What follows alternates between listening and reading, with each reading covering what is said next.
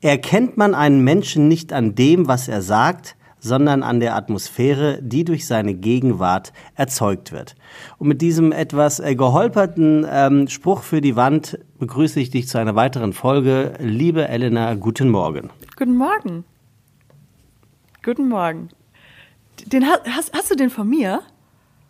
Ist der von dir? Ich habe den gestern, den habe ich äh, äh, mal wieder in der SZ gelesen, also bei Instagram gefunden.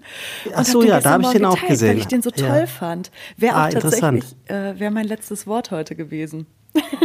oh fuck. Ja, das tut mir leid, dass ich das vorgegriffen habe. Ich habe den, ähm, ich habe den gestern ungefähr äh, äh, also heute ist Montag, am Sonntag habe ich den ungefähr äh, zehnmal in meiner Timeline oder wie auch immer man das auf äh, Instagram nennt gesehen. Und so beim achten Mal dachte ich so, okay, die Farbwelt äh, sagt dir jetzt heute zum achten Mal schon was, jetzt guckst du zumindest mal drauf, was es ist und dann zack, dachte ich so, das müsste doch etwas sein, was ich äh, der Elena geben kann. Gefällt mir sehr gut. Ich fand ja, den und eben, da so du ihn ja auch gepostet hast. Fand ich wirklich, ja? ähm, weil die so ähm, äh, schön zum auf eine ganz leichte Weise dazu Nachdenken anregt, dass es nicht darum geht, was die ganze Zeit in, in, Worten rumgeblubbert wird, sondern was man unterschwellig ja auch mitsendet und was für eine Energie da mit rausgeht. Also du kannst ja die, die tollsten Worte sagen und äh, die, die schönsten Formulierungen für etwas haben oder ein Mindset erzählen. Wenn deine, deine Energie nicht dazu passt oder das, was du aussendest, dann ist das ein ganz schönes Mismatch. Und das, das merkt man und darum geht es doch eigentlich. Also Mhm. Ja, also ich, ja, also ich, ich finde zumindest äh, einen sehr interessanten Gedanken, ähm, darauf zu achten, was ein Mensch äh, aussendet, wenn er irgendwo reinkommt. Mhm. Ähm, aber kann natürlich auch sein, dass er dann die Schnauze aufmacht und alles kaputt macht. Ja, äh, ich meine, da funktioniert ja auch tatsächlich unser äh, Reptiliengehirn, unsere Instinkte am besten. Was, was für ein Gehirn? Das Reptiliengehirn, der älteste ah. Teil unseres Gehirns, der viel schneller ist als ähm, unsere, äh, unser lösungsorientiertes, dieser Bereich im Gehirn, der für die ganzen Lösungen und für die Rationalität und die Sachen zuständig ist. Der ist ja viel, viel schneller und dadurch kannst du total schnell ähm, einschätzen, wenn jemand in den Raum kommt, ob jemand nett ist, ob der, ob der mit dir passt, ob das gut ist oder nicht, oder ob der irgendwie, hm, ich weiß auch nicht, irgendwie kreiert der ein komisches Gefühl. Das hört sich immer alles so dann so hochgegriffen oder, oder spiri-mäßig an, aber das sind ganz profane Dinge. Oder einfach auf gut, gut alt, gutem alten Deutsch Vorurteile. Nee, es ist ja was, was du wirklich wahrnimmst. Ist es dann ein Vorurteil? Also vielleicht nee, du, du weißt es ja nicht, du hast ja kein Proof. Also in dem Moment, mhm.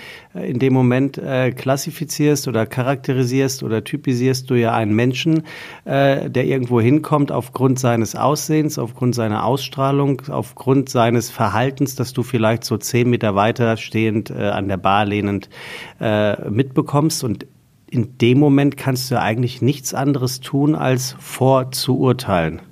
Das macht aber für mich der Verstand. Das macht der Verstand. Wenn ich aber fühle oder wahrnehme, und das ist was, was man total, also mir fällt es zumindest super schwer, das zu beschreiben. Es ist dieses, es kommt jemand in den Raum und ich sage so, oh, irgendwie, oh, weiß ich auch nicht. Das, das, ich weiß schon durchs Gefühl im Vorfeld, ob das mit jemandem passt oder nicht. Und das mhm. mache ich nicht an Aussehen fest. Und das mache ich nicht daran fest, wie der sein Glas von der Bar nimmt. Das, das ist so, ein, so was Unterschwelliges, was ich total schwer beschreiben kann. Echt? Du machst, also du ja, also ich ja, aber ich kann bei mir zum Beispiel nicht sagen, dass ich das jetzt nicht anhand äh, vom Aussehen dann zumindest mit unterstreiche. Deswegen fände ich das wirklich interessant, auch wenn es mir schwerfällt, das zu glauben, äh, dass du wie auch immer das machst, äh, das Visuelle und das ähm, haptische oder beziehungsweise wie der oder diejenige sich verhält, ausblenden kannst. Also das wäre mir, das wäre für mich wäre das dann fast schon eine neue Dimension, die mein Inneres da äh, ähm, ab, ab, abliefern kann, mhm. kann es, glaube ich, nicht. Bei die mir ist es also. Die mhm. haben wir alle. Ich habe das, ich hab das auch eine Zeit lang immer belächelt, tatsächlich, wenn jemand gesagt hat, ah, der hat aber eine komische Energie oder äh, oh, das fühlt sich irgendwie von der Energie her nicht gut an. Ich habe immer gedacht, das ist so, gleich holt derjenige eine, eine Wasser, hier so eine Wasserader raus oder so eine Wünscheroute. Mhm. Das, das habe ich total in die ESO-Schiene gedrückt. Ähm, je mehr man aber merkt, dass eigentlich ist ja alles Energie um uns rum. Diesen Satz finde ich tatsächlich auch, mein Verstand findet den ultra bescheuert, diesen Satz. Aber alles ist Energie und alles hat eine Schwingung. Da müsste ich jetzt jemanden zu Rate ziehen, der sich da weitaus physikalisch gesehen besser auskennt. Aber wir senden immer Schwingungen aus. Hm, da gibt's eine wenn, wenn man sich mal Lust hat, damit zu befassen, so eine Bewusstseinsskala nach einem Herrn Hawkins, das ist nicht, hat nichts mit Stephen Hawking zu tun. Der hat mal Gefühle ähm, in, in Schwingungen in, und Frequenzen einkategorisiert. Und da wird ganz schön deutlich, ähm, wie was, was man ausstrahlt, wo man nichts mit den Worten machen kann, wie das einem schon vorauseilt. Also vielleicht greifbarer, du bist innerlich bist du total äh, frustriert oder schambehaftet. Scham ist übrigens das niedrig schwingendste Gefühl, Scham und Schuld. Und wenn du das innerlich mit dir rumträgst, dann kannst du noch so erzählen, ich bin hier ganz toll, ich bin da total motiviert. Deine Frequenz innerlich, die schwingt richtig scheiße. Und dann ziehst du eben auch solche Sachen an und das merken die Menschen unterbewusst. Und je mehr ich das bei mir selber kennengelernt habe oder mich mit, äh, mit irgendwie Gefühlen, Schwingungen, Sachen auseinandergesetzt habe, umso mehr nehme ich das auch bei anderen wahr. Das ist, das ist echt spannend, da mal so ein bisschen mit in eigenen Feldversuch zu gehen, was man denn da eigentlich ähm, so mitsendet. Ja, also dass das so funktioniert und dass das klar, äh, dass das, dass das äh, klappt, das ist mir auch klar und das habe ich natürlich selber auch erlebt und äh, ich habe bestimmt auch schon sehr oft dafür gesorgt, dass ich äh, für eine äh, Stimmung in einem Raum gesorgt habe, äh, nachdem ich da reinkam. Ähm, ich überlege nur gerade. Äh, Geht dir das bei allen Menschen so, denen du begegnest, dass du quasi erstmal so einen ähm, ESO-Scan machst? nee, nee, also ich, ich, ich habe auch ein ganz normalen, äh, ganz normale Herangehensweise an Menschen. Aber ich bin sehr empathisch. Ich bin mhm. sehr empathisch und ich nehme viel wahr. Und das Kann man das von sich selbst sagen? Ja, schon. Was ist eine Empathie? Also was, was, was meinst du mit, du bist sehr empathisch? Einfühlungsvermögen. Ich fühle ganz schnell, wie es Menschen geht, ohne dass sie mir das erzählen und was sie brauchen. Und das geht nur vis-à-vis? -vis? Ja, du kannst es jetzt noch auf die Telepathie rum, runterbrechen. Nee, mich würde jetzt interessieren, ob du jetzt quasi mein, meine, mein Gemütszustand, äh, wenn du sagst, du kannst das sehr gut, ähm, würde das jetzt nur klappen, wenn wir jetzt ähm, gegen uns gegenüber sitzen und genau äh, so die acht Minuten reden, die wir jetzt be bereits reden? Oder geht das auch anhand äh, meiner, meiner Stimmlage? Also für die Zuhörerinnen und Zuhörer, wir machen das, ähm, hat es bei uns irgendwie eingebürgert, dass wir es ohne FaceTime machen, also wir telefonieren tatsächlich gerade miteinander. Äh, geht das auch oder geht das nicht? Ich, bei Menschen, die ich gut kenne, kann ich das sehr schnell an der Stimme festmachen. Mhm. Das was ist. Und ich, ich bin aber auch gerade noch auf meinem Weg, das zu ähm, so zu approven, weil ich mir selber dahingehend noch nicht so gut vertraue oder meiner Intuition. Ich bin da gerade so ähm, ja auf auch auf meiner Reise, glaube ich, was das angeht, da zu merken, ach stimmt, dass das Bauchgefühl, was ich hatte oder das, wo ich nach irgendwie agiert habe und, und das ganz intuitiv, das stimmte dann. Aber ich weiß noch nicht, ob ich es mir total anmaßen würde zu sagen, hier, das ist Elena Schirm, das ist das Orakel von Delphi und wenn du nicht weißt, wie es dir geht, dann geh zu ihr, hm. die weiß es in 100 Prozent der Fällen. Würdest du sagen, ich gehe zu weit, wenn ich äh, sage, mein Empathievermögen ist zumindest so groß, als dass ich äh, bundeslandübergreifend mich in die äh, Corona-Leugner in Berlin hineinversetzen kann, um zu sagen, was für abgefuckte Volldeppen? Ja, das ist nicht nur dein Empathieverhalten, das ist dann eher ein, ein Wertekonstrukt, was da anfängt zu greifen, oder? Ja, ja, ich habe jetzt nur irgendwie versucht, äh, die, die eine Brücke ähm, äh, mit, dem, mit der anderen Brücke zu verbinden, mehr schlecht als recht. Ähm, aber äh, ich, ich wir hatten ja auch mal kurz darüber gesprochen, dass wir dieses Corona-Ding hier nicht zu groß werden lassen. Das ist auch in Ordnung. Es ist eh allgegenwärtig. Äh, aber gerade, also du, du bist ja in Quarantäne, hast du erzählt, und äh, da können wir ja auch gleich noch drauf, äh, drauf zu sprechen kommen. Ähm, also ketzerisch könnte ich jetzt sagen, wundert mich nicht, äh, ähm, dass du in Quarantäne bist. Was mich wundern würde, ist, dass du als jemand in Berlin lebender die Quarantäne auch tatsächlich ernst nimmst. Provokant ausgesprochen, dass mhm. du da anders tickst, davon gehe ich einfach mal aus. Aber äh, da jetzt, was ich so alles gelesen habe, ne, Fetischparty mit 600 Leuten und also, ich glaube vier oder fünf Demos, äh, wo von die Hälfte aufgelöst worden ist. Also ähm, Be Berlin und ich habe ich hab von einer von einer Bekannten ein Instagram-Video gesehen, die einkaufen war, die einfach einfach mal gezeigt hat, wie voll so ein scheiß Supermarkt in Berlin ist, wie wenig die äh, an der Kasse Abstand halten und man muss ja wirklich schon Glück haben, wenn jemand überhaupt eine Maske trägt. Was ist denn da los in Berlin? Gibt, gibt's das bei euch nicht oder seid ihr einfach eine Spur zu cool? Du kennst es doch, das Auffangbecken für, für Seelen in jeglicher Farbe. Ich kann es dir nicht sagen, ja. ich habe ich hab keine Ahnung. Aber es ist schon krass, oder? Berg, ich wohne in Prenzlauer Berg und da, ich bin mit wenig Häs bisher durch die Supermärkte gegangen, weil hier... Mit was? Mit wenig Häs im Kopf, also ein Hä oder ein ah, Fragezeichen, ah, mh, durch Supermärkte gegangen. Hier verhalten sich die Leute meiner Meinung nach relativ bewusst. Ich weiß nicht, wie das ist in Neukölln, in Kreuzberg, irgendwo anders, weil ich mich gerade in, kleinen in einem kleinen Radius hier in Berlin bewege. Ich war entweder. Ja, aber du kriegst ja, du kriegst ja Nachrichten mit. Nee. Ach so. Ich lese Wieso keine, nicht? Ich, ich lese keine Nachrichten. Ich, mich erreichen die Dinge, weil ich Social Media mäßig ganz gut vernetzt bin von Menschen, die die ähm, aufbereiten oder es plätschert was zu mir durch. Und dadurch, dass ich recht viel bei der, bei der Arbeit mit Menschen zu tun habe, die da sich informieren, kriege ich das, wenn, wenn mich Sachen erreichen sollen, erreichen sie mich. Äh, okay, ähm, äh, ähm, äh, Nebenthema. Wie mhm. du liest keine Nachrichten. Ja. Also du, du, du, du entscheidest dich bewusst dagegen, dich nicht mit den äh, tagesaktuellen Dingen zu beschäftigen und sagst, ähm, die, das Wichtige kommt schon an mich heran? Ja. What? Ich habe aber, ich aber einige Sachen in meinem Newsfeed. Also ich kriege schon mit, wenn die, ähm, wenn die Zeit, wenn irgendwelche Breaking News kommen kriege ich von der Zeit eine, eine Push-Nachricht. Oder wenn ähm, Ta Tagesschau-Sachen total relevant sind, plappen die auch irgendwann bei mir durch. Aber ich habe mich tatsächlich bewusst dazu entschieden und mir geht es seitdem besser. Warum? Womit geht es dir besser? Weil ich mich nicht mehr so, hm, ja, wie soll man es beschreiben? Ich fand Angst, äh, es war viel, viel Angst, die mit schwenkt bei Nachrichten. Und immer, immer schlecht. Es geht ja immer nur um Schlechte bei Nachrichten, tatsächlich. Bei so vielen Dingen. Und ich war auch, natürlich habe ich viel Bild.de damals gecheckt und das hat mir auch nicht gut getan, muss man halt auch mal sagen. Dazu aber trotzdem Spiegel Online, solche Geschichten. Ich, ich glaube, das hing damit zusammen mit den Dingen, mm, die mir dann wichtiger geworden sind.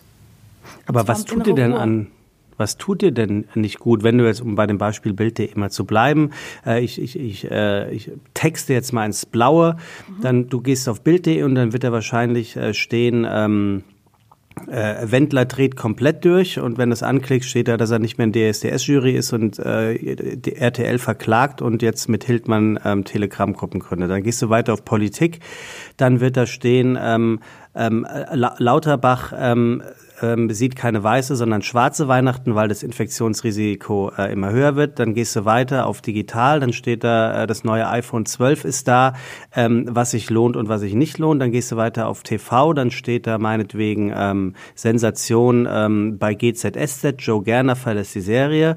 Und dann ist wahrscheinlich noch auf Erotik, äh, klickst du und dann steht da irgendwie wie Mann, Mann natürlich mit Groß und zwei N geschrieben, äh, noch, noch länger kann obwohl er in Kurzarbeit ist. Und dann so. habe ich schon schlechte Laune und keinen Bock mehr. Weil ich finde, also ist meine persönliche Meinung, ähm, können Leute anders sehen, aber die Bild ist ein richtiger Kackverein.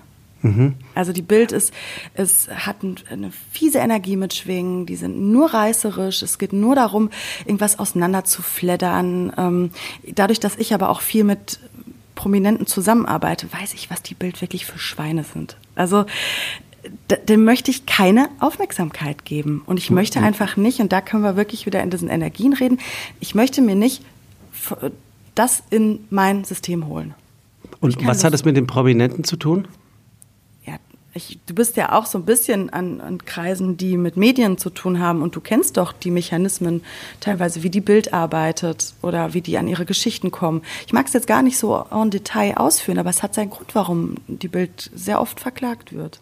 Ja, ja, du, ich bin, also ich bin jetzt nun auch wirklich kein Befürworter der Bild, ne? Nicht, dass hier ein falscher Eindruck entsteht. Aber gerade was so dieses prominenten Ding angeht, weiß man ja seit Bestand, äh, wer in den Aufzug Bildzeitung steigt, der fährt immer mit hoch und der fährt auch immer mit runter. Äh, und das ist ja nun wirklich das kleine Einmal als eins, was äh, jedes Management seinem Künstler mitteilt. Also ich kenne jetzt auch genug Künstler, die in der Bildzeitung nicht stattfinden. Dementsprechend finden sie in der Öffentlichkeit vielleicht weniger statt, vielleicht aber auch ganz anders. Äh, worauf ich hinaus will, ist, dass äh, ich schon denke, man kann sich bewusst dafür entscheiden, ähm, der Bild ein Interview zu geben oder nicht. Also natürlich ist die Bild ein Medium wie jeder Boulevard. Also das, da steht die Mopo oder die Berliner Zeitung, glaube ich. Ist, ist das die Berliner bei euch? Berliner Morgenpost, die BZ. ne? BZ ist ähm, dann in, das Reißerischere. Genau, in nichts nach, ähm, dass die sich natürlich auch äh, den einen oder anderen äh, einfach rauspicken, um, um eine Reaktion äh, zu erwarten. Aber ich glaube, bei der, bei der Bild weiß man natürlich schon, was man bekommt. Ich habe einen Podcast mit Julian Reichelt neulich gehört, also einen Podcast, wo Julian Reichelt zu Gast war. Und ich muss auch ehrlich sagen, ähm, ich fand ihn sehr geleckt und sehr, sehr ähm, diplomatisch, wäre noch gut ausgedrückt. Eigentlich ist er, ist er eher ähm, ähm, opportunistisch bis zum Get-No. Mhm, aber, ja. aber, aber hat natürlich eine, eine Vita und eine Kraft, in- und Ansicht, die fand ich schon sehr beeindruckend. Mir war zum Beispiel nicht bewusst, dass er über zwei Jahre in Aleppo an der Front als äh, Reporter mehr oder weniger gelebt hat. Äh, das hat, hat mich schon beeindruckt. Ja, das wusste ich. Ähm, und äh, man, man hatte immer so das Gefühl, dass, die, dass das Rad der Bild schon ein sehr großes und ein sehr durchdachtes ist. Natürlich äh, mit, mit, mit vielen Strängen zum Durchtriebenen hin. Aber die Aufgabe für, ich sage jetzt provokant, das einfache Volk erlegt dieses Blatt natürlich mit Bravour. Ne? Ob das nun gut ist oder nicht gut ist, sei dahingestellt. Aber ähm, äh, es ist ja auch immer die Frage, ähm, wer ist da, der das Futter frisst? Und davon gibt's halt genug. Ne? Genau, da habe ich mich bewusst dazu gegen entschieden. Hm. Okay, gut. Also brauchen wir gar nicht so weit ausrollen. Das heißt, wenn du die Bildzeitung äh, liest, dann äh, kriegst du schlechte Laune. Fair enough. Ähm, das Gleiche passiert ja auch bei Spiegel Online, Taz oder, oder Süddeutsche nein, oder, nein, oder, das, nee. Das, das, passiert nicht. Ich habe einfach mhm. nur gemerkt, dass mich die Dinge, liegt aber natürlich wirklich auch, muss ich nochmal sagen, daran, dass ich in der Medienbranche arbeite, mhm. die erreichen mich. Mhm. Und da bin ich bisher, ähm, habe ich mich nicht gefühlt, als wäre ich der absolute Hinterwäldler. Klar kriege ich ein bisschen später mit, dass das Dschungelcamp abgesagt wird. Oder ich, ich kriege ein paar andere Sachen später mit. Mhm. Das hat mir aber noch keinen sozialen Nachteil verschafft und ich bin dadurch, fühle ich mich auch nicht, weil ich natürlich auch popkulturell sehr interessiert bin und auch zu dem, wo ich mich rausziehe aus diesen Teilen der Gesellschaft, bin ich trotzdem irgendwo mittendrin, dadurch, dass ich halt eben irgendwie in Social Media unterwegs bin. Und, ja, und dümmer bist du Twitter mit teilweise und ich krieg's halt dann mit. Nee, ich kann es verstehen. Also ich finde die, ähm, also ich, ich äh, bin da mal wieder anders äh, als du, aber ich muss ehrlicherweise sagen, ähm, ich finde es gar nicht blöd und du, du hast ja vollkommen recht. Also die der, der, der, der, der echte Nachrichtendienst der Deutschen ähm, oder ja wahrscheinlich weltweit äh, sind die sozialen Medien, das ist ja auch okay. Ähm, also der Newsfeed auf Facebook ähm, war lange Zeit wirklich ein Newsfeed, finde ich. Mhm. Ähm, in, insofern, insofern kann ich dich das schon verstehen. Und ich kann dich übrigens auch verstehen. Ähm, das ist übrigens eine Beobachtung von mir. Ich hoffe, dass ich da jetzt nicht in Fettnapf trete. Ähm, ich habe manchmal das Gefühl, was Nachrichten angeht, sind Männer nicht wissbegieriger, sondern begieriger, es zu wissen ähm, um ja. was auch immer damit anzustellen. Also ich habe äh, auch eine gute Freundin, die ähm, sagt auch immer ganz ehrlich, äh, das Wichtige wird mich erreichen, auf welchem Weg auch immer. Und äh, mit dem ganzen anderen Elend äh, habe ich auch noch Zeit, mich morgen zu beschäftigen. Ja, hat sie recht. Und dann gibt es halt ja. noch das Radio, was man morgens im Bad dann mal eben anmacht. Und das stimmt, da kommen stimmt, ja auch stimmt. die prägendsten Infos des Tages und man hat so eine kleine Laufrichtung. Aber nichtsdestotrotz mhm. finde ich die Art und Weise, wie sich der Berliner äh, ganz offensichtlich dem Coronavirus gegenüber verhält, finde ich einfach nur ab, abartig mittlerweile. Und ähm, ich habe gestern Abend äh, euren Bürgermeister, Oberbürgermeister ähm, im Fernsehen gesehen, habe dem äh, zugehört und, und der war da auch wirklich einfach nur noch genervt und mit, einem, mit dem vollkommenen ja, Unverständnis da, wo ich auch wirklich sagen muss, ähm, also ich, ich auch in Frankfurt gab es Corona-Leugner-Demos auf dem Goetheplatz mit 600 Leuten, alle ohne Maske, wo ich echt so denke, ey Leute, was, was muss denn noch passieren, um das nicht leugnen zu können? Also es gibt so viele Dinge, die wirklich diskutabel sind. Da, da, da, dagegen sage ich überhaupt gar nichts. Angefangen von dieser, von dieser Scheiße, dass jedes Land durch den Föderalismus irgendwie in Deutschland, jedes Bundesland das irgendwie selbst entscheiden kann. Das ist blöd, das macht unsicher. Aber aber das wirklich zu leugnen und diese, Ma also wirklich kannst ja, du wiederholen. Wenn unsere Aufgabe Maske und anderthalb Meter sind, so what, ja, bitte es ist, tut's. Es ist total bescheuert. Also, ich also glaub, Soziologen können, das ist gerade im Moment ein wahnsinnig großes Spielfeld für, mhm. für Soziologen, um da herauszufinden, wie die Psyche von Menschen oder das Verhalten da funktioniert.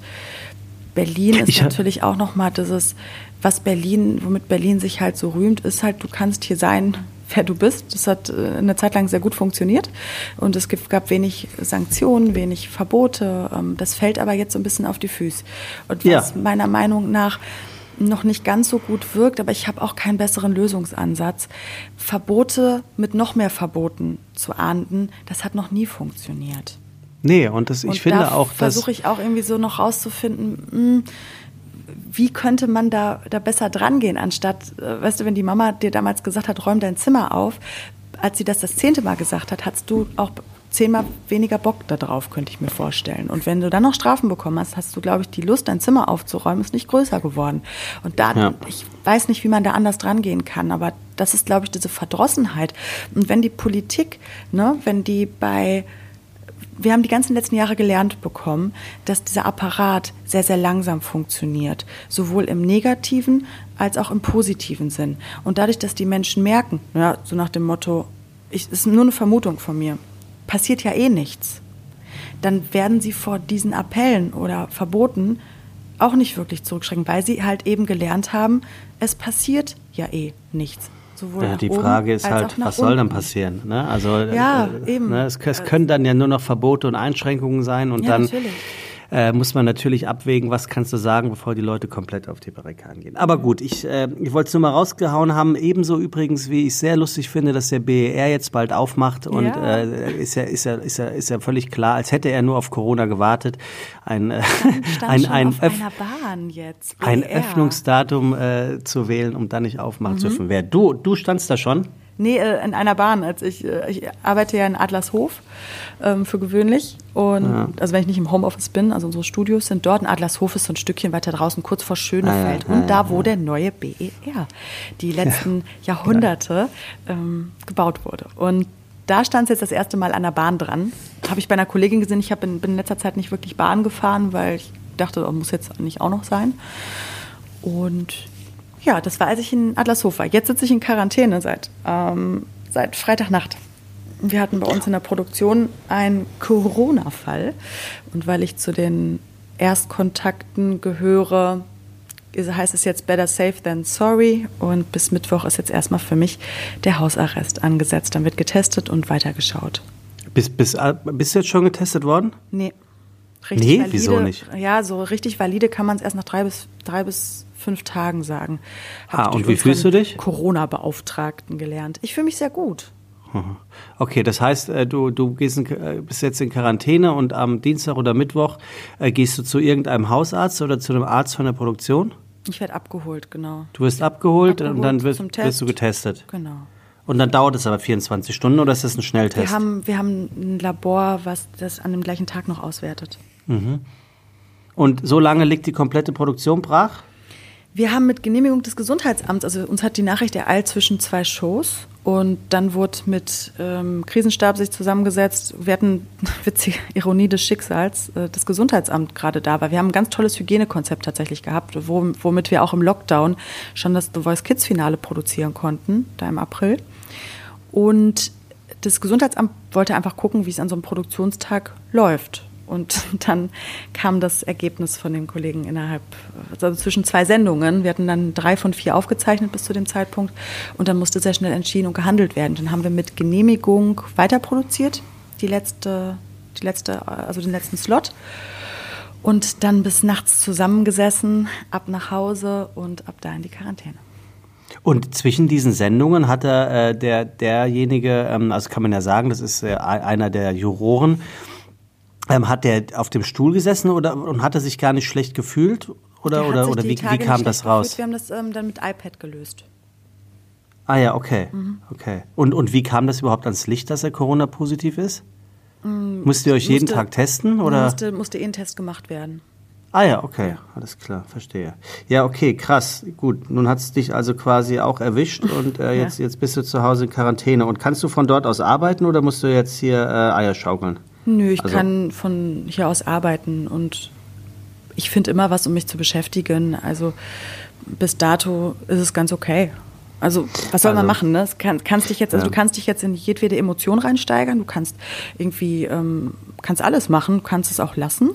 Ich muss natürlich auch sagen, dadurch, dass ich jetzt ähm, nicht Familie hier zu Hause sitzen habe, war das leichter zu regeln alles. Ja, ja klar.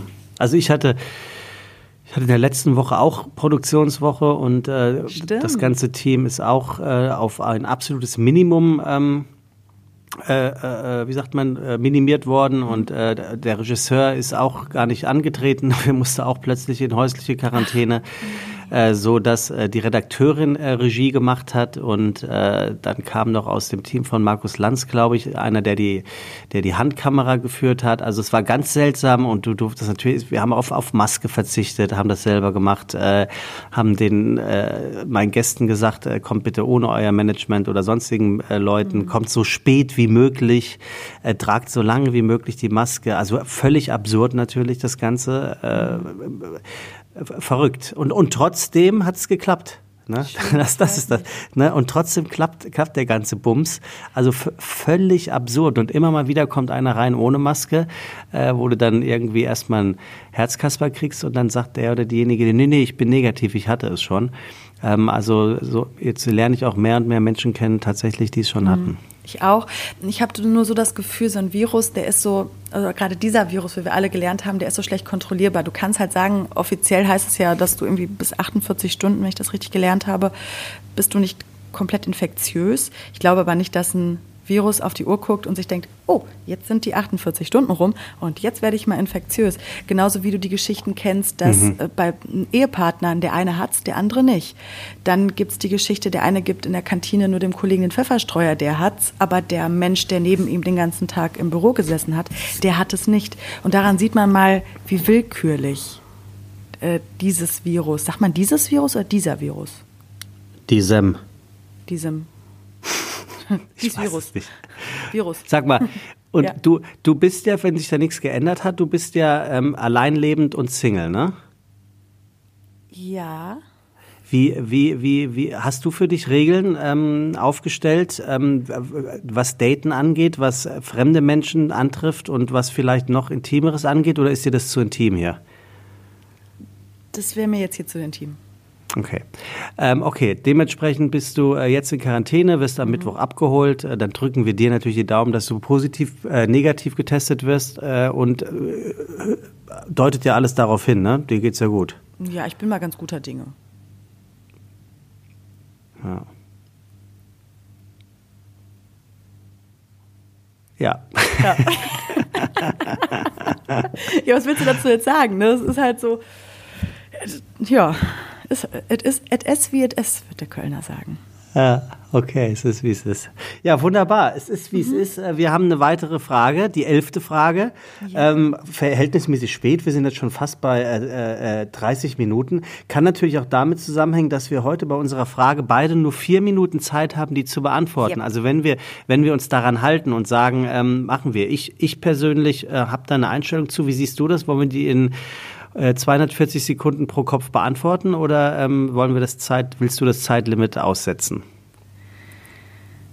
Bevor das jetzt hier stressig wird, weil wenn es für dich stressig wird, wird es für den Zuhörer stressig. Stressig wird für mich gar nichts. Ich, äh, ich, ich, ich, ich sehe es eher, gesagt, eher so als eine Art ähm, Challenge, äh, es so kurz wie möglich zu machen. Man, man sagt ja immer, das war äh, meine Kampagnenline deiner Lieblingszeitung Bild, äh, wer Wichtiges zu sagen hat, macht keine langen Sätze. Ähm, ich sehe das ähnlich. Äh, Was willst du sagen? Ähm, ohne Umschweife. Ähm, also, aber mir ist das gleich. Ich äh, würde sagen, jeder, jeder nach seiner Fassung. Vielleicht sehe ich das auch nur so, weil es mir tendenziell schwer fällt, mich kurz zu fassen. Ah, dann, dann sollten wir es erst recht als Challenge sehen. Wer, wer, wer ist denn heute dran? Ähm, ich bin dran, sie dir zu stellen, die Frage, beziehungsweise es ist ja eher eine Aufforderung dieses Mal. Ne? Ja. Dann, ähm, dann fordere mich doch mal heraus und ähm, ich gucke parallel mal, oder du guckst parallel auf die Uhr und sagst mir mal, wann die vorgegebene Zeit, die diese Frage heute mit sich bringt, abgelaufen wäre. Mal gucken. Okay. Okay, also, Sebastian, nimm dir ja. bitte vier Minuten Zeit und erzähle mhm. deinem Partner, das wäre ich in diesem Fall, die Geschichte deines Lebens so detailliert wie möglich. Detailliert, lustig, dass detailliert, sie, detailliert. lustig, dass Sie Partner sagen, ne? Passt gar nicht in, diese, in diesen Fragenkatalog. Das stimmt deinem Gegenüber. Ja, ja. Aber äh, äh, krass, ne? Was Partner eigentlich, Partner, äh, ja, für eine, für eine Intimität voraussetzt, das Wort eigentlich. Ich finde Partner auch tatsächlich okay. schöner als Bezeichnung ähm, als Freund. Ich sage mein Freund und mein Partner. Also in, einer, in einer Liebesbeziehung. Ja, ja finde ich auch. Finde ich auch. Also, ich soll dir jetzt in vier Minuten so detailliert wie möglich die Geschichte meines Lebens beschreiben. Yes. Ähm, ist, ist, ich habe mich gefragt, ist es der Lebenslauf oder, oder, oder also, also Geschichte hört sich so hochtrabend an, ne? Habe ich mir auch gefragt, ob man da jetzt die beruflichen Werdegangs- und Erfolgsklassiker erzählt Tja. oder eher den Backstage-Bereich. Also ich versuche es einfach mal.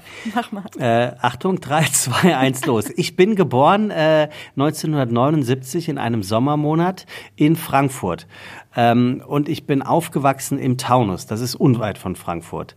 Äh, dort bin ich äh, in einem Ort aufgewachsen mit äh, knapp 10.000 Einwohnern und würde äh, es so benennen, äh, behütet aufgewachsen. Ähm, ich hatte ähm, alle Freiheiten, die man sich nur wünschen kann, äh, habe eine Familie gehabt oder habe eine Familie, die sich immer gut gekümmert hat und ich würde sagen, wir sind ein, ein guter Durchschnitt.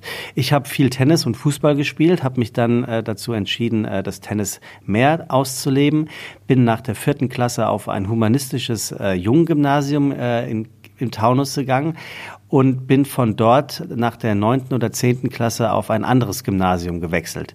Ähm, meine Eltern sagten, das wäre besser für mich. Ich glaube, die Wahrheit äh, ist gewesen, die Schule hatte keinen Bock mehr auf mich, weil ich zu vorlaut war. Äh, von dort habe ich mein Abitur gemacht, 1999. Ähm, und habe nach diesem Abitur den Zivildienst gemacht. Wiederum in dem Krankenhaus, wo ich geboren worden bin, nämlich in Frankfurt, äh, in der Augenambulanz. Äh, während dieses äh, Zivildienstes habe ich mich dafür entschieden, das zu machen, was mir immer nachgesagt wurde. Der Junge muss in die Werbung und habe mich als Werbetexter ähm, auf einer privaten Texterschule beworben, die mich dann genommen hat. Und dort habe ich dann in relativ kurzer Zeit, nämlich in einem Jahr nach meinem Zivildienst, eine komprimierte Ausbildung zum Werbetexter gemacht und bin dann 2001 äh, eingestiegen und habe den ersten Job als Werbetexter angetreten. Das habe ich 14 Jahre gemacht ähm, und nach ungefähr zwölf Jahren auf einer Veranstaltung habe ich eine Moderatorin, Katrin Bauerfeind, kennengelernt, die eine Veranstaltung, auf der wir ausgezeichnet worden sind, moderiert hat und ich gemerkt habe, das, was die macht, finde ich viel geiler, will ich auch. Sie sagte zu mir, dann musst du das machen. Ich habe also gesagt, dann mache ich das und habe angefangen, mich als Moderator zu positionieren. Das mache ich bis zum heutigen Tage, 2020 und kann sagen, dass ich mittlerweile so langsam aber sicher an dem dem Punkt ankommen, an den ich immer hin wollte und fange jetzt an, äh, das Ganze zu optimieren, habe mich von viel Ballast äh, getrennt, der meinen beruflichen Werdegang äh, negativ beeinflusst hat und würde jetzt sagen, dass ich äh, eine gute Ausgangsposition habe, weil es leider Gottes viel mehr Arbeit ist, als ich gedacht hätte. Ich äh, bin nicht verheiratet, habe keine Kinder, bin meines Wissens nach toi toi toi gesund, habe nach 15 Jahren das Rauchen aufgehört, vor acht Jahren schon, trinke leidenschaftlich gerne und auch überdurchschnittlich viel Bier, wobei nicht überdurchschnittlich, aber ich trinke viel Bier und ähm, bin, wie viele Leute sagen, ein Charakter, der polarisiert. Ähm, ich habe mich irgendwann dafür entschieden, mich nur noch mit Menschen abzugeben, ähm, die mich so mögen, wie ich bin und die ich so mag, wie sie sind, ähm, weil dann hat man einen ganz guten Aussieb. Mit diesen Freunden könnte ich heute sagen, würde ich gerne den Rest meines Lebens sehr nah verbringen. Ich wünsche mir eine Frau und mindestens ein Kind, zwei wären besser. Und äh, jetzt sitze ich hier. Das ist die Geschichte meines Lebens. Wie lange hat denn die gedauert? Vier Minuten. Wirklich jetzt? Ja. So, und ich sag dir jetzt mal was, das meine ich, das meine ich wirklich ernst. Ähm, irgendwann hast du, wenn du so einem moderativen Beruf nachgehst, hast du die Zeit, ohne dass du drüber nachdenkst, hast du sie, hast du irgendwas in dir? Ich merke das immer beim Einsprechen den anderen Podcast, den ich mache, äh, der ist auch mit Werbung und äh, da muss ich halt auch immer die Werbung einsprechen. Mhm. Und äh, das sollen immer 60 Sekunden sein. Und ich treffe die eigentlich immer, immer on point. Irgendwie ist das so in einem drin, finde ich faszinierend. Super. Lustig. Aber gut, also das ist mal, das ist meine Geschichte. Die Geschichte deines Lebens. Ich würde, ja. äh, sag mal, was ist denn ein humanistisches Jugendgymnasium? Also das ist ein, ähm, ich hatte Latein als erste Fremdsprache, das ist mhm. schon mal ein Kriterium. Ähm, es war jeden Morgen Kirche, das ist ein zweites äh, Kriterium, äh, also christlich sozusagen. Ja. Okay. Und ähm, es ist auch gar kein reines, äh, keine Knabenschule mehr gewesen, als ich da anfing. Äh, das habe ich nur gesagt, weil sich irgendwie äh, geiler anhört oder brutaler. äh, es war dann eine gemischte Schule, ähm, okay. ja, aber Hauptaugenmerk tatsächlich ähm, religiös und äh, Latein als erste Fremdsprache. In der ah. Sechster. Also die, die Klassen waren noch nicht fünfte, sechste, siebte, sondern Sechster, Quinter, Quarter. Ah, okay. Ja. Ich war äh, auf dem äh, Gegenpol. Ich war auf einem ehemaligen Mädchengymnasium, was dann auch keins mehr war. Das hat man immer so liebevoll bei uns zu Hause die Nonnenranch genannt, weil da mhm. früher wirklich viele Nonnen noch unterrichtet haben. Ja, ja. Ähm, auch auf einem katholischen privaten Gymnasium gewesen. Und da, bei uns war es aber nicht jeden Morgen Kirche. Bei uns hatte, war das ganze Korsett schon etwas gelockerter. Nur man musste halt Religion bis zum, ich glaube, bis kurz vom Abi mussten wir das wir haben. Wir haben auch in der ersten Stunde äh, wurde Latein das Vaterunser gebetet. Wirklich? Mhm. Nee, das gab es bei uns nicht. Ich muss sagen, ich finde das irgendwie ganz cool. Äh, weil irgendwie, ich bin, bin Fan von, von, von älteren Bräuchen oder auch so von, dem, von der Atmosphäre ähm, einer leichten Züchtigung und zwar nicht im Sinne, nicht körperliche Züchtigung, sondern einfach äh, dem, ich äh, sag's jetzt einfach mal ähm, übertrieben, äh, dem versauten Jugendlichen zumindest auch mal äh, einmal am Tag äh, etwas zu bieten, was irgendwie uncool vermeintlich ist. Ähm, ob, ob man das heute noch bräuchte, keine Ahnung. Du, ich hatte auch auch noch Samstagsschule, ne? Was? Mhm. Und das war ganz gemein. Frage, frage ich mich, wenn du das so erzählst. Das hört sich äh, alles sehr dogmatisch an. Erklär mir mal dogmatisch, das kommt mir mm, gerade Wenn du, wenn du so einem gewissen Dogma, also eine, eine wirklich einem, einem vorgegebenen, das, das muss so sein. Und das finde ich, wenn so. ich höre jeden Morgen das Vaterunser, ist das für mich dogmatisch.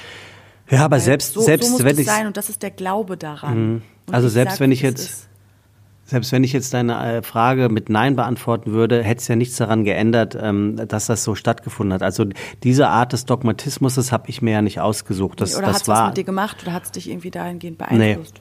Nee, mm, mm, nee gar nicht. Äh, ich würde jetzt auch gar nicht sagen, dass ich dogmatisch veranlagt bin. Ähm, ich habe aber auch nichts gegen, gegen ähm, feste Abläufe.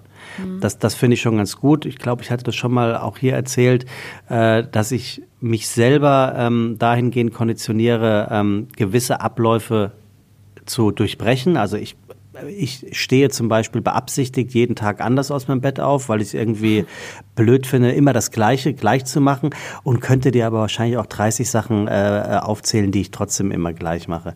Mhm. Ähm, das Gemeine an der Samstagsschule war, es war wirklich ähm, äh, Sport, Sport, Kunst, Kunst, Latein, Latein. Also das war wirklich gemeint. Ach, dann, dann endest du ja auch noch in der Dramaturgie mit dem Ätzenden. Ja, ja, also das, das war wirklich, das war gar nichts. Zum Schluss war es dann nur noch alle 14 Tage. Aber ich muss sagen, dieses Samstagsschulen-Ding in der Retrospektive, das, das war uncool. Also das braucht, das braucht wirklich keine Sau. Es war ja nicht so, dass dafür ein anderer Wochentag frei war. Ich finde ich find auch nicht, dass man Sport in der Mitte eines Schultags braucht. Also was habe ich das gehasst? Äh, Mittwochs ja, hatten wir immer Mittwochs in der dritten oder vierten Stunde ja, ja. joggen. Dann wurden wir bei uns, wir, unsere Schule ist an so, an so einem Berg gewesen, dann haben wir so ein kleines Waldstück angeschlossen und dann wurden wir da immer durchgescheucht. Äh, liebe Grüße an Herr Schmitz an dieser Stelle. Ähm, wir haben eine andere Mal die Abkürzung genommen. Es gab dann so eine Abkürzung über so einen Schulhof und dann haben wir immer diese, diese Runden abgekürzt. Halt, du, du jagst, das ist auch ein sehr undankbarer Job, wie ich finde, weil du jagst sagst da so, so 20 vorpubertäre oder mittelschwerpubertäre Jugendliche joggend äh, mitten am Tag durch den Wald. Äh, also, ja, und du hast ja auch immer, so immer, blöd. in jeder Klasse gibt es das arme Schwein, das schwitzt wie eine Sau. Ja. Das ist doch immer so. Und du denkst dir jedes Mal, ach Gott, ey, der arme Kerl. Und äh, mit ein bisschen Pech ist er halt auch noch dafür gehänselt worden. Also machen wir uns ja auch nichts vor. Wir, wir waren ja alles. Äh, nein, nicht alle, aber viele, viele in, diesem Alter waren natürlich Arschis. Äh, ja, also gebe ich, gebe ich dir grundsätzlich recht. Gebe ich dir, aber es Kinder gibt mit, da Lust empfinden auf Sport oder merken, dass also ich, es irgendwie gut tut. Ich, also ich glaube, die Kinder denken da gar nicht so weit. Also mit der, mit der heutigen Betrachtungsweise verstehe ich deinen Gedankengang. Ich weiß aber genau, ich habe nie darüber nachgedacht, ob ich jetzt Sport in der dritten, vierten ungünstig finde, aber ich fand Sport halt auch immer geil. Ich, ich fand halt Latein in der fünften und sechsten oder Chemie in der fünften, sechsten fand ich halt scheiße. Ja, aber die, die, die chemisch masochistisch oder Latein masochistisch veranlagt waren, fanden das bestimmt total geil. Also das ist wahrscheinlich eine sehr subjektive äh, Ich fand es damals auch schon, wenn wir so, so Laufen hatten. Laufen war aber auch damals nie mein Ding. Und ich hatte letztens einen ganz lustigen Moment, als ich hier bei mir um die Ecke ist ein, ähm, der Friedrich, Friedrich Ludwig Jahn Sportpark mit so einer Tatanbahn. Und dann bin Von ich Turnvater Jahn? Weiß ich nicht. Ja, bestimmt. Stimmt dann. Ähm, und da bin ich gelaufen auf, auf dieser Bahn und das hat mir dann in dem Moment total Spaß bereitet. Und dann sah ich halt eine Schulklasse und hatte so den Moment, oh Gott. Ich weiß noch, wie ich damals da rumgescheucht wurde und innerlich geflucht habe wie sonst was und gedacht habe, wer kann das denn freiwillig machen? Und ja, und jetzt laufe ich daran vorbei mit meinem Podcast in den Ohren und denke, oh Gott, okay. Tja, also wie gesagt, das sind, das sind äh, meine, meine 240 Sekunden äh, Leben. Also Lebenslauf, nicht mhm. Leben, Lebenslauf. Okay. Ich, ich habe jetzt, ich habe mal, ich habe mir jetzt mal gedacht, äh, ich beantworte die Frage in Form von äh, Lebenslauf. Von Lebenslauf. Ja. Eigentlich, also eigentlich interessant. Ähm, 41 Jahre in vier Minuten zu erzählen, aber gut, das ist natürlich auch, ich hätte sie auch, kann sie auch in vier Stunden erzählen und wahrscheinlich auch in 40. Also. Mhm. Aber interessant, dass es trotzdem Dinge gibt, irgendwo in deinem Kopf, die du einfach nie vergisst. Ja, und die dich aus, die, die halt so die Pfeiler deiner Persönlichkeit sind. Und wenn du halt mir erzählst, dass du auf diesem humanistischen Gymnasium da gewesen bist, dann führt das schon zu einigen Rückschlüssen, warum deine Persönlichkeit so ist, wie sie ist. Und auch die Werbetext, Werbetexterei oder wie der eine Stein zum anderen führte.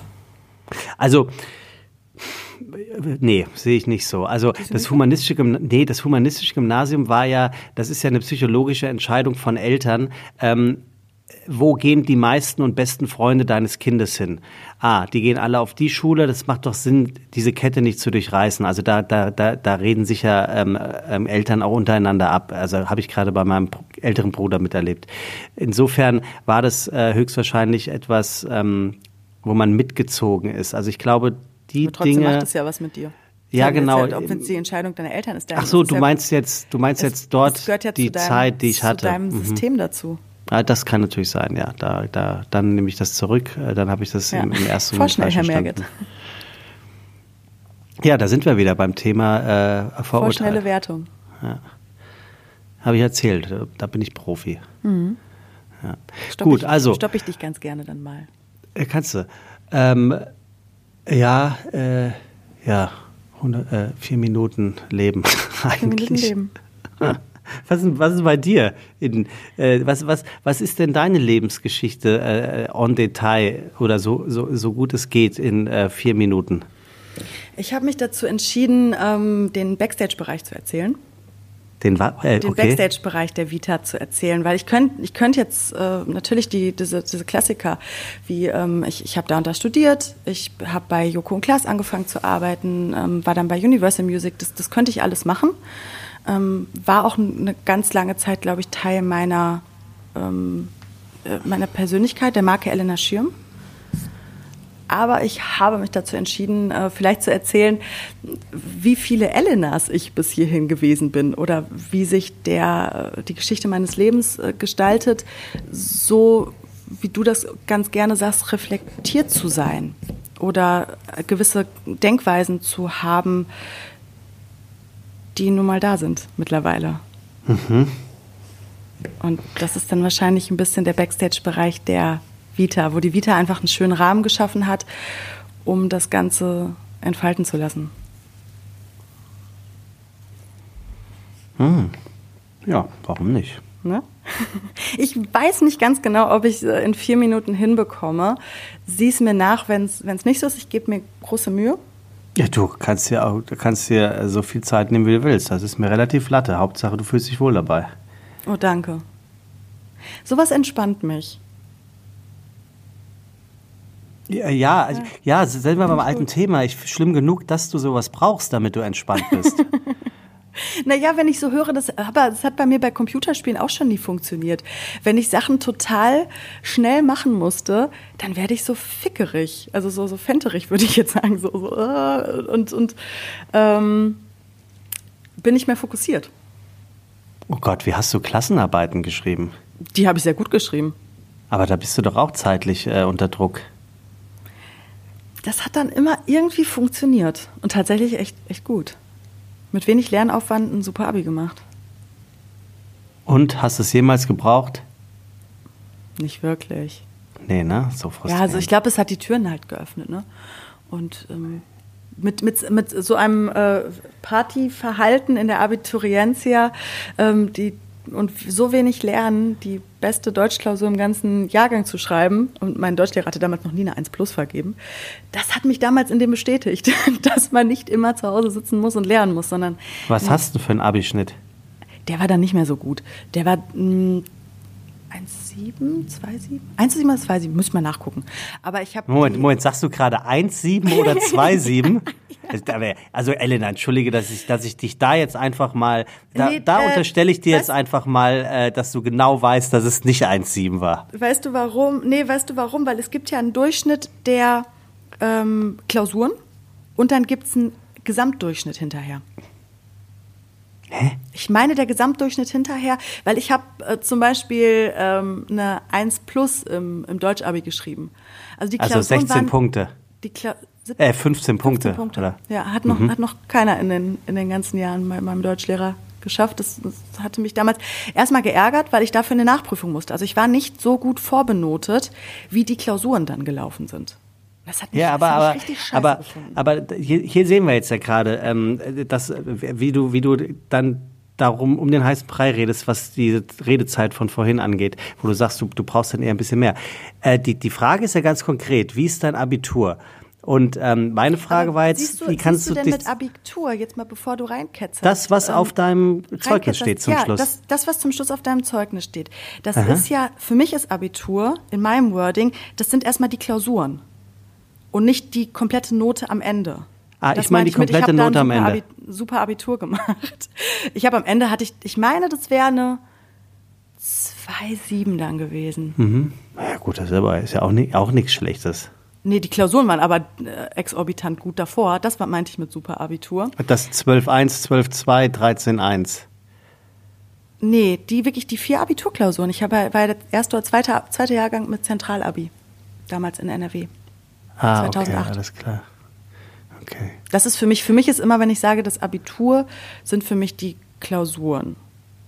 Kennst du noch jemanden, der das so sieht, wenn du nach der Abitursnote fragst, der dir die Klausurnoten nennt?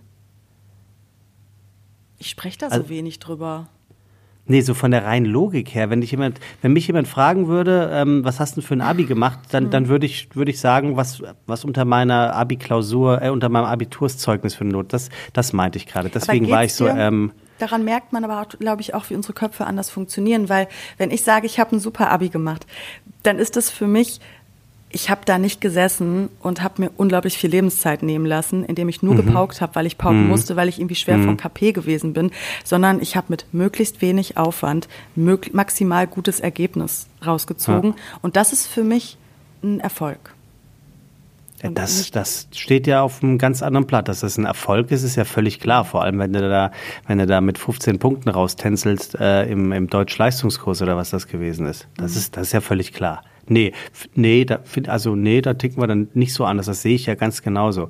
Für mich ging, also für mich war einfach eben nur die, die Ausgangsfrage war, äh, was hast du für ein Abi gemacht? Und ich war irritiert, dass du sagst, irgendwas zwischen 1,7 und 2,7, was natürlich in der für mich interpretierten Endnote ein, ein eklatanter Unterschied ja, gut, ist, wie, das, ein Unterschied das, wie Tag und Nacht. Deswegen habe ich das gefragt. Das sehe ich, aber ich, weißt du, was ich mich mal gefragt habe?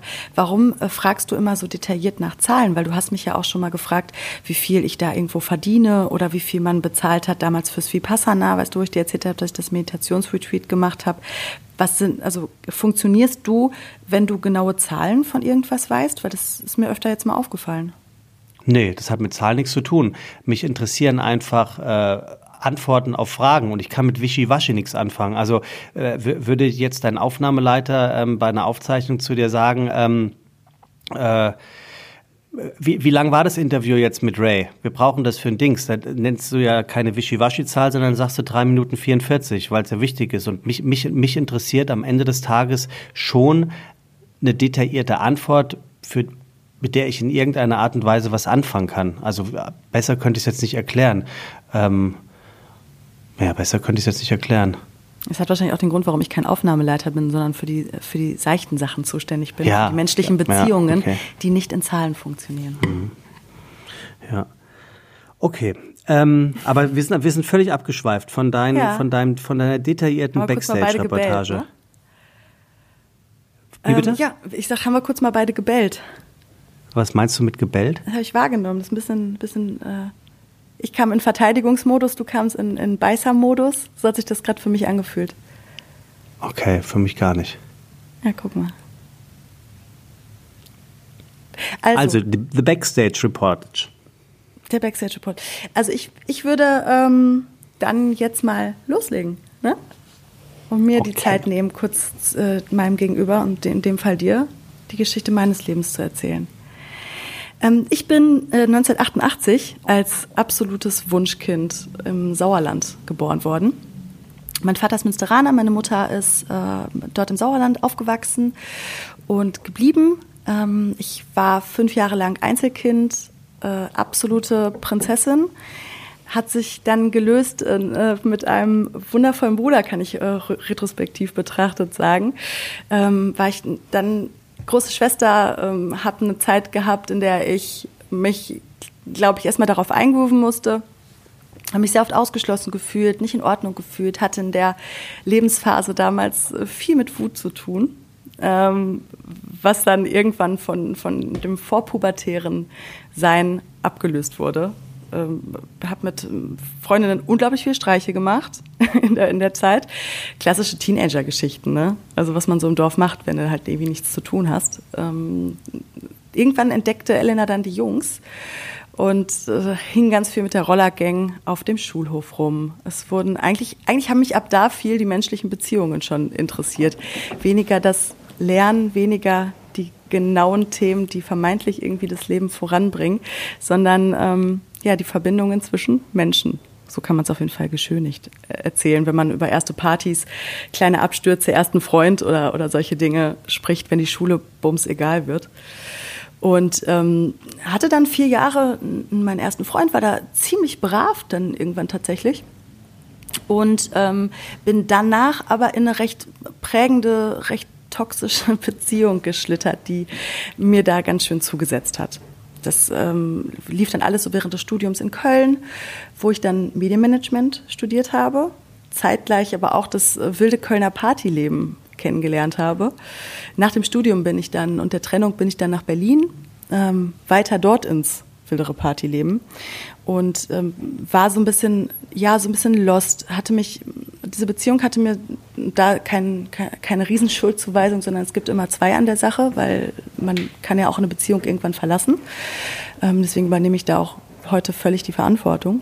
Ähm, habe mich aber so sieben Jahre niemand mehr an mein Herz dran gelassen und bin immer in diesem, in diesem wilde Bienentum, würde ich es jetzt mal nennen, habe ich mich immer versteckt, so immer irgendwas irgendwo in der Nacht vermutet, ähm, im, im Hedonismus. Ähm, überall lag so für mich so eine gewisse Magie drin. Vielleicht auch da aus dem Grund, dass man da so schön Urlaub von sich selber machen kann und von den Dingen, die eigentlich mal anguckenswert waren für mich zu dem Zeitpunkt.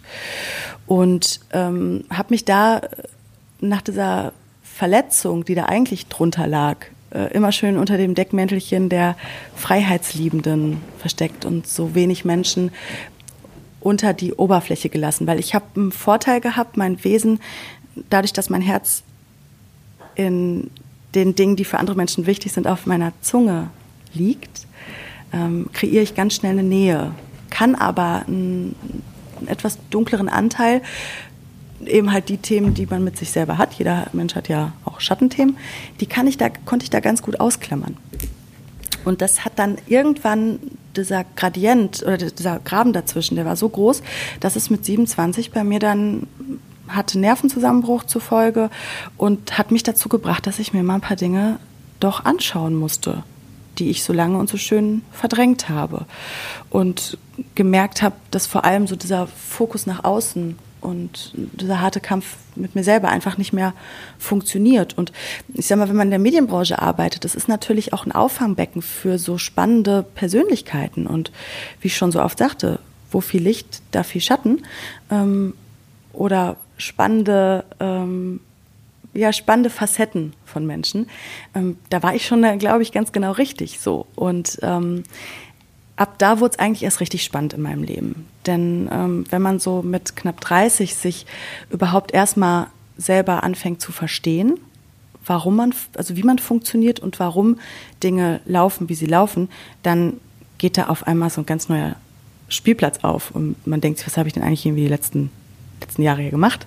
so. Und äh, dann bin ich äh, quasi, kannst du dann so sehen, wie so eine, weiß nicht, wie so eine Mischung aus Bridget Jones und, und jemanden, der gerade irgendwie äh, in, in Buddhismustopf gefallen ist, bin ich dann über die Psychologie, über Yoga, Buddhismus, Meditation, ähm, immer, immer weiter in Richtung Spiritualität ähm, habe ich mich bewegt. Und ich glaube, seitdem bewege ich mich in einer Form des Trial and Error, würde ich es nennen damit durchs Leben. Also irgendwie, ich bin super viel interessiert, was diese Themen angeht und lerne am besten dadurch, dass Dinge nicht funktionieren. Das durfte ich über mich auch herausfinden. Und ähm, ja, dann kam eine Phase in meinem Leben, die unglaublich viel geheilt hat. Also ich bin in eine, in eine, ganz schöne Truppe von Menschen gerappelt, die ein Start-up in Hamburg gegründet hatten, das sich mit Achtsamkeit in Unternehmen auseinandergesetzt hat. Love Your Potential hieß das. Ähm, ich, und da bin ich dann mit reingerasselt in das, in das Gründungsteam. Und eine der besten Dinge, die mir da, glaube ich, passiert sind, weil dieser Unternehmensname, glaube ich, auch vor allem dafür stand, mein eigenes Potenzial zu entdecken, wo ich mir am Anfang gar nicht so drüber bewusst gewesen bin. Und äh, das beinhaltete dann auch eine Beziehung, die unglaublich viel geheilt hat und diese letzten sieben Jahre rückblickend ähm, da ganz schön ausgelöscht hat. Und da würde ich sagen, ja, es gibt so dieses Spiegelkabinett Elena Schirm so bis 30. Und so seit der 30 bewege ich mich langsam in eine sehr balancierte, reflektierte Richtung einer Elena, die immer wieder neu zu sich findet und ja, der es recht gut tut, glaube ich, sich nicht mehr in diesen höchsten Höhen und tiefsten Tiefen zu bewegen sondern vielleicht mal so ein bisschen in diesem vielleicht erstmal so nicht so spannenden leeren Raum dazwischen. Und ich finde es für mich immer spannender rauszufinden, was Spiritualität, und das heißt ja eigentlich nur das, was aus mir rauskommt, das, was ich bin. Ähm, das sind nicht nur Räucherstäbchen oder irgendwelche Om Shanti Shantis, sondern der Spirit bist du in, in dem Fall, du selber. Und wie das funktioniert, wenn man gleichzeitig so beide Beine auf dem Boden hat. So, ich, ich mag zum Beispiel total gerne diese Form der Spiritualität, die boden, bodenständig ist, die undogmatisch ist. Deswegen habe ich bei dir auch eben das nach dem Wort Dogma so gefragt. Und ja, lebens- und alltagstauglich. Also so, und das ist das, wo ich, glaube ich, die Geschichte meines Lebens ab jetzt weiterschreiben werde und mit Hilfe meiner Coaching-Ausbildung, die bevorsteht, das weiter zu meinem Weg gerne machen möchte. Eben das kombinieren. Die eine Welt mit der anderen. Und ich habe auch immer noch mit, mit Dingen zu tüdeln und springe in fast jeden Fettnapf, den man mir irgendwie vor die Füße schiebt. Aber ich lerne aus jedem und ich hoffe, das irgendwann weitergeben zu können und dass das irgendwie die Geschichte wird, eben aus der einen Sache ein bisschen entspiritualisiert, einen Mehrwert für die andere zu schaffen. Das wäre jetzt so die Geschichte meines Lebens ja, äh, sauber. Not so bad und vor allem äh, zumindest noch in unserer äh, angepeilten Stunde geblieben, was äh, die, die jeweilige Folge angeht. Also insofern doch hervorragend. Ähm, ja, also Sehr detailliert und sehr, äh, sehr reflektiert. Cool. Ehrlich wahrscheinlich.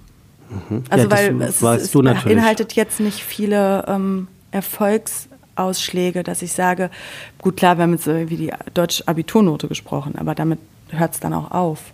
Hm. Also ich habe also, nicht erzählt, was ich wie wo karrieremäßig hingelegt habe. Und dafür bin ich sehr dankbar, weil die hat mir immer ein gutes Korsett gegeben, um mich an der anderen hm. Front ähm, sicher entfalten zu dürfen. Also ich würde für mich jetzt ähm, deine ähm, detaillierten Aussagen mal quasi mit als Hausaufgabe für die nächste Folge nehmen, ob und wenn ja, welche Art der Frage sich für mich da herauskristallisiert. Was ich sehr interessant finde, ist einfach äh, so dieses Bild Elena Schirm ähm, jetzt nochmal sprichwörtlich äh, gezeichnet bekommen zu haben. Also insofern rechne jetzt bitte nicht mit einer konkreten Frage von mir auf das, was du äh, gerade gesagt hast, sondern äh, siehst als Versprechen, dass die äh, beim nächsten Mal kommt. Okay, ich bin, ich bin gespannt. Das, das wollte ich sagen. Ja, aber äh, vielen Dank für die, äh, für die wirklich sehr gute Lebensangabe. Gerne. Elena, ähm, Sebastian. Wir sind heute tatsächlich äh, übers äh, zeitliche Ziel hinausgeschossen. Wow, finde ich cool. Äh, hier, steht, hier, steht, hier steht endlich äh, mal oder seit längerem mal wieder eine, eine Eins. Ähm, irgendwas wollte ich dich noch fragen. Was denn? Äh, ach so, genau.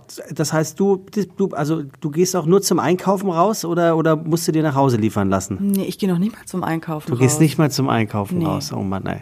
Also ich hätte dir jetzt Darf angeboten, ja was, was zu bringen, aber äh, geht natürlich auf die räumliche das Entfernung übrigens, nicht. Das, das kann ich sagen. Das ist was total Schönes, wenn du ähm, kommunizierst, dass du in Quarantäne sitzt, und das ist jetzt gar nicht so ein äh, Phishing vor Aufmerksamkeit gewesen, ähm, kriegst du von ganz vielen Leuten echt lieberweise angeboten. Ja, das ist ja wohl das Mindeste. Dass sie dir äh, da was bringen, dass sie was helfen. Ich hatte schon äh, tolle Menschen, die mir Sachen an die Tür gestellt haben. Ja. Und ich bin, ich bin, ich fühle mich total gut versorgt. Ich fühle mich wohl beschäftigt. Ich habe eine tolle Wohnung mit einem Balkon. Es ist hell. Ich bin sehr gesegnet und dafür sehr dankbar. Also ich drücke dir die Daumen, dass du, ähm, dass du nicht positiv getestet wirst, sondern ja negativ. äh, einen negativen. Also, dass komisch, er ne? bestätigt ne? wird sozusagen und äh, dass ihr bald mit eurer Produktion fortfahren könnt. Und ja. äh, würde dir sonst jetzt, äh, wie immer, das äh, letzte Wort ich, ich wollte noch da, dazu sagen, dass ich das so interessant finde, bei, gerade bei Corona. Ähm, man hofft ja aufs negative Ergebnis. ja, es ist halt wie, ist wie bei AIDS, ne? Hoffst, Man hofft nicht Ergebnis. positiv zu sein, aber ich weiß genau, was du meinst. ist, aber ich glaube, im, im Medizinischen ist positiv immer scheiße. Ja, stimmt. Da würde ich, ich könnte, wahrscheinlich könnte ich keine Medizinerin sein. wenn, ich, wenn ich so gut. ähm, du hast mir mit deinem ersten Wort mein letztes vorweggenommen. Und Ach so, stimmt. Ich würde einfach sagen, passt auf euch auf, tragt den Mundschutz, seid bewusst, geht gut durch die Woche und manchmal gehen Dinge schneller, als man denkt. also, wie gesagt, passt auf euch auf.